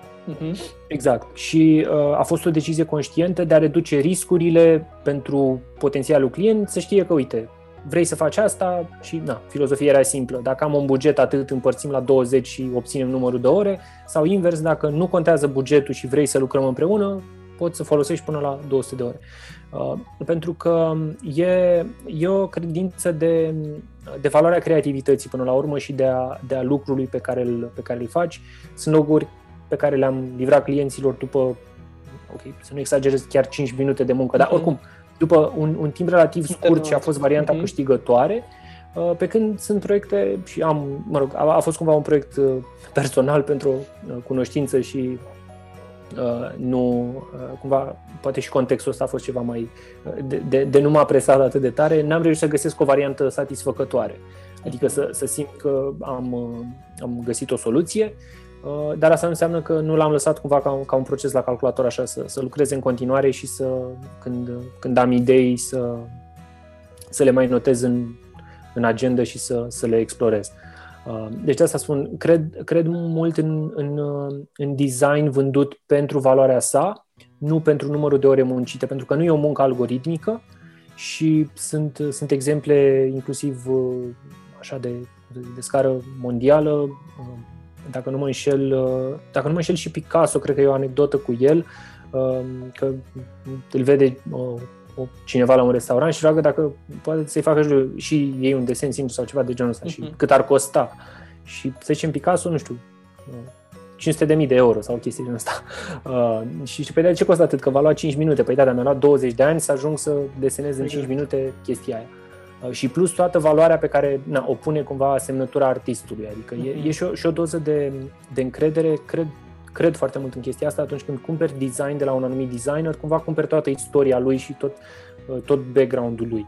Uh, de asta, spre exemplu, în termen de agenții, uh, cumperi și expertiza pe care o au, dacă e doar expertiză națională, dacă e uh-huh. internațională, dacă sunt premii la mijloc, dacă sunt... Adică e, e, un, e un domeniu în care nu poți să te duci ca la piață, vreau și eu 5 kg de design. Nu funcționează așa, din păcate. Dar, cum spuneam, mi se pare că ține un pic și de, de cultura locală. De asta, pentru mine a fost și o, și o notă de experiment toată campania asta sprijin de viitor și, și în termen de parte comercială, dar și, și per total. Um, și de asta cred că e important să, să te raportezi întotdeauna la ce ai de făcut. Și o firmă mare din, uh, din New York pe care o urmăresc, um, exact, uh, exact de, de chestia asta zicea unul din designerii lor, Sagi Haviv, um, de faptul că pot lucra și cu un ONG, pot lucra și cu o afacere de cartier uh, sau pot lucra cu o corporație, chiar dacă îi oferă practic aceleași servicii și poate în, în termen de timp sunt durate comparabile, uh, prețul va fi diferit. Și e în mhm. regulă să fie diferit, pentru că mm, a, a, a cumva, cumva nu, nu aș spune dacă e nedrept, dar nu mi se pare neapărat moral să, uh-huh. să, să oprești accesul unui ONG la design de calitate doar pentru simplu fapt că nu are bani, atât timp cât ai putea totuși să faci proiectul respectiv. Deși, da, e în regulă, dacă nu vrei să faci tu, poate va exista un alt designer care să facă chestia asta. Uh, dar în același timp se leagă sau are, uh, e relevant ce și mai devreme. Atât timp cât se pune o valoare monetară în ecuația asta designer-client, mi se pare că responsabilizează ambele părți. Evident, dacă ești un calendar agreat, cu atât mai mult. Și la finalul zilei pot, pot ieși lucruri valoroase care să nu fie neapărat scumpe sau uh, de bugete mult prea mari pentru pentru clientul implicat. Uh-huh, uh-huh. Sau, în sens invers, evident, poți să faci întotdeauna proiecte pro bono după un anumit nivel și să, um, să, să faci în mod conștient, adică să, să, să nu ceri nimic în mod uh-huh. conștient, dar să știi că ai contribuit și că ai, că ai făcut ceva. Uh, și cred că de asta, apropo și de, de resurse de învățare pe, pe canalul The Future, uh, sunt o grămadă de resurse chiar pe tema asta. În engleză se numește Value-Based Pricing. Uh-huh. Uh, prețuri pe bază de valoare. Cam, cam asta cred că e ideea și uh, totodată în, în, sens, în, în direcția freelancing-ului poți crește prețurile tocmai de la un proiect la altul, evident nu cu 50% uh-huh. Mhm. după fiecare proiect, uh, dar să pui un anumit procent peste pentru că tocmai câștigi mai multe experiență, îți dai seama de lucruri noi și în momentul în care un alt client vine la tine, el practic va avea uh, experiența tuturor celorlaltor proiecte de dinaintea lui. Ceea exact. ce, în opinia mea, e mai valoroasă, nu? Adică uh-huh. Aici o analogie bună cred că e cu, cu domeniul medical. Adică același lucru când te duci să te vadă un medic și te vede 5 minute sau 10 minute, dar poate consultația costă sute mii de euro. Uh, evident, dacă e un doctor cu experiență și cu expertiză specifică pe domeniul respectiv, are sens și nu, nu te întreb de ce a, de ce a costat 5.000 de euro un o consultație consult. de 10 mm-hmm. minute. Da, exact. Mă rog, un simplu consult ca și-l vezi Bine, tu. Da, da, da, exact. Că, da. că, că-l vezi ca pe, ca pe un simplu consult. Uh, dar uh, din, uh, din păcate, percepția e greșită fix pentru chestia asta, pentru că doctorul respectiv pune toți anii de experiență de dinainte, toți mm-hmm. pacienții de dinainte și uh, uh, practic ți oferă, îți oferă ție rezumatul în 10 minute. De asta și, și costă, uh, costă atât. Uh, da, încă cumva zona asta de, de monetizare și parte financiară și, și clienți uh, e, e, e provocarea, probabil, provocarea principală a, a freelancerului, cu atât mai mult în nou context uh-huh. și tot ce am povestit și anterior legat de a înțelege că prin design de fapt te adaptezi și ajungi mai departe în 2021-2022 dacă, dacă vrei să o faci. Dacă nu, uh, doar uh, încercând să reduci costurile sau bucurându-te de vreun ajutor de la stat sau, uh, nu știu, trimiterea angajaților în șomaj tehnic sau cine știe ce altă manevră de genul ăsta, cât poți să faci chestia asta? Cât, cât poți să reduci costurile? Exact. No. E, este o chestie de asumare, cred că, până la urmă și fiecare da. business își asumă sau își gândește o strategie în funcție de ceea ce își asumă. Da, da, exact. Uh, suntem cumva aproape de final și aș mai avea așa o singură rugăminte. Uh, dacă poți să oferi un pachet de recomandări pentru cineva care este la început de drum, adică ce ar trebui să facă câte un pic așa din mai multe domenii, adică cum am vorbit noi, despre partea de învățare, exersare, partea de tooluri, partea asta dacă vrea cumva să și meargă pe direcția de freelancer, Adică okay. două, două, trei idei cu care să rămână de la cineva care lucrează în domeniu și care a trecut prin diferite experiențe astfel încât a ajuns la nivelul la care este acum. Primul și primul lucru la care, la care mă gândesc, cred că rămâne creionul. Uh-huh. Să aibă la îndemână un creion, mă rog, pix, marker, da, uh, creionul cred că e cea mai bună variantă și uh, să deseneze, uh, să deseneze lucruri. Așa cum ziceam, nu e vorba de desenul artistic, nu trebuie să fie un expert în portrete sau în uh-huh. peisaje sau în altă arie, ci trebuie să aibă exercițiul ăsta de a desena rapid lucruri pe care să le pună împreună. Acum vorbim și gândind un pic în mod specific de design grafic și branding.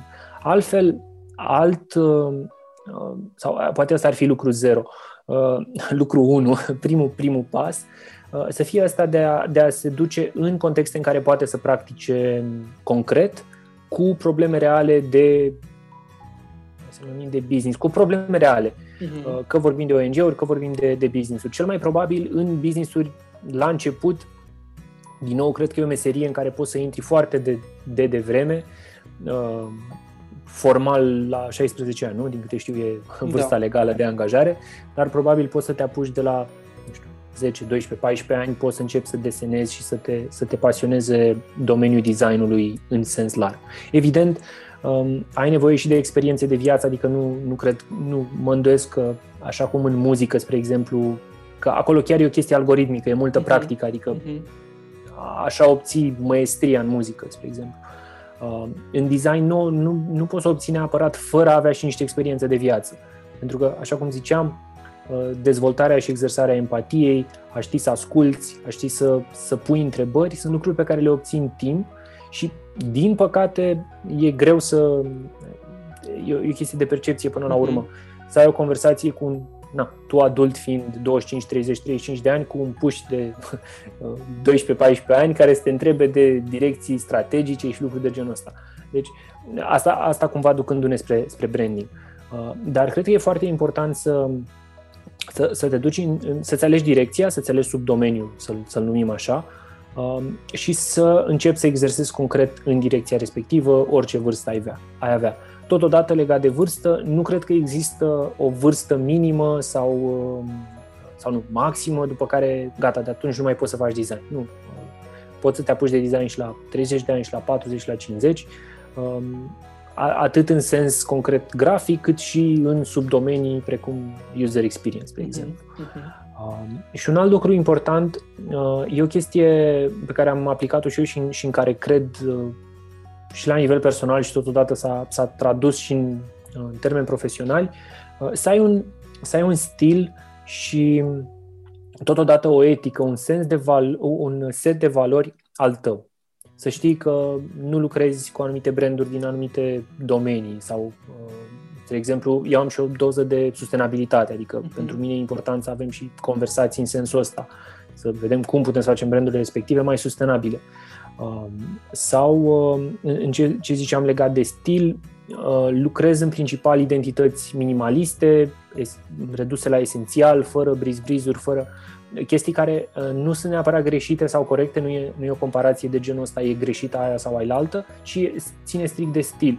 Spre exemplu, am văzut designer care au un stil mult mai ilustrativ al logo-ului. Mm-hmm. Fac umbre, fac desene, fac personaje, Uh, din nou, nu e greșit sau nu e, deci nu e, nu e o chestiune de corect sau greșit, e o chestiune de potrivire în design. Dacă, spre exemplu, cum ziceam și mai devreme, dacă vrei să faci un brand premium, un brand care să fie de lux, s-ar putea să nu fie potrivit să pui o, nu știu, o ilustrație cu uh, un copil sau chestii de genul ăsta. Uh, a, poți face chestia asta, da. Din nou, contează stilul. Cum arată copilul? Arată ca un portret aproape realist, cu umbre și așa mai departe, sau e o stilizare minimalistă și uh, eventual cu spațiu negativ, spre exemplu. Uh, deci, cred că, cred că e important să, să, să-și aleagă o direcție și un, și un stil în care să meargă și cât mai multe experiențe, cât mai diverse, uh, pentru că la fel, cum, uh, la fel cum se întâmplă într-un proiect, încep cu fix ca o pâlnie, începi și arunci toate ideile, toate lucrurile acolo și faci brainstorming și explorezi la un moment dat trebuie să iasă ceva pe partea elaltă, adică să iasă esența și nu, nu pot ieși toate, toate deodată. La fel e și cu viața personală până la urmă și, și în design și în orice altă meserie. Uh, caută să experimentezi cât mai multe lucruri, vezi ce îți place, vezi ce rezonează cu tine și după aia îți găsești și lucruri de care ești cu adevărat pasionat. Pentru mine cumva le-am transformat în meserie, adică spuneam, spuneam că sunt pasionat de vorbit în public, Um, am devenit trainer, spuneam că sunt pasionat de logo, design, am devenit designer grafic. Chiar mă gândeam la chestia asta când, la mine, acum ceva vreme, că aveam nevoie de un hobby nou. M-am apucat să gătesc. Mm-hmm. A, durat, a durat foarte puțin până în momentul în care mi-am zis, a, dar stai că așa asta e tot o formă de design. Și nu e bine, trebuie să fac altceva. um, în sensul că toate lucrurile la finalul zilei au, au un proces, au un, un set de pași pe care, pe care poți să-l faci și totul e să, să experimentezi cât mai mult, să vezi care sunt domeniile și care sunt procesele astea cu care tu, cu care tu rezonezi. Și o ultimă idee în, în, în încheiere pe, pe tema asta legată de uh, dezvoltare și primii pași, citit și consumat foarte mult uh, conținut uh-huh. pe tema asta. Um, aș pune, da, chiar am pus explicit în ordinea asta și intenționat, întâi citit, pentru că, da, poți să vezi recenzii sau poți să vezi cum povestesc alții despre cărțile pe care le-au citit și au fost utile în clipuri pe YouTube, dar e mai important să ai experiența lecturii unor cărți în domeniul ăsta pentru că există fundamente, adică sunt, sunt unele lucruri care sunt, um, chiar sunt um, cărțile de bază, dacă vrei să înțelegi ce înseamnă designul grafic, ce înseamnă toată filozofia, curentele, că au fost, precum în artă, au fost niște mhm. curente și în design. Um, deci e, e, e, e de studiat, e destul de mult, dar totodată, dacă ajung să, adică dacă îți plac, nu o să ți se pară că e prea mult niciodată. Exact. Da? Mai, da. mai, un, mai vreau o carte, mai vreau să mai mhm. învăț ceva, mm-hmm. vreau să mai citesc ceva. Uh, deci asta, asta cred că ar fi uh, creion și hârtie, uh, experiență concretă, monetizată și în cazul de permite vârsta angajare uh-huh. și citit, consumat cât mai mult conținut de, de încă de vreme. Pentru că pe, pe ideea asta chiar mă gândesc că cum să zic, e, e matematic, e logic. Vor veni oameni uh, care au acces la cărțile uh, la care eu am avut acces poate la 20-25 de ani, la, ei au acces la 15-20 de ani. Mhm. Deci provocarea de a fi un designer bun uh, cu cât ești mai în vârstă e cu atât mai mare în, în, în viitor și totodată, a, și asta să fie la curent și cu trendurile și cu mhm. tehnologiile uh-huh. noi. Cred că și asta e important, pentru că na, vorbim de realitate virtuală, realitate augmentată, tot felul de, de lucruri care uh, nu sunt învățate la școală, adică nu, nu vezi la ora de dirigenție de realitate virtuală. Probabil undeva într-un singur, o singură școală, într-un singur loc, poate s-a întâmplat. Da. Vorbim de majoritate și de, da, de, de trendul uh, mediu, știi, de cum ar trebui să fie toată lumea. Da, da, exact. Da. Liviu, îți mulțumesc tare, tare mult. Uh, a fost super insightful și ăsta e unul din, din nou din motivele pentru care mă bucur că ai acceptat invitația noastră. Uh, mi-a plăcut că ai strecurat sfaturi, că ai strecurat experiențe personale astfel încât ascultătorii să înțeleagă mai mult decât cuvintele. Uh, Datele de contact ale lui Liviu, adresa de mail, site-ul unde îl găsiți, pagina de Facebook a proiectelor și cam toată activitatea lor o să o găsiți exact în descriere, normal. Liviu, îți mulțumesc tare mult încă o dată și, și mult succes și cu toate proiectele. Îți mulțumesc, Teo, pentru invitație. Mă bucur că am putut să împărtășesc uh, cu o, nouă, cu, cu o altă comunitate faină ideile astea despre design și oricând îmi place să comunic, îmi place să vorbesc, așa că oricând cineva vrea să-mi dea un semn răspund pe toate canalele unde sunt prezent și mult succes în continuare și încă o dată sunt recunoscător pentru ocazia de a, de a împărtăși poveștile astea. Mersi.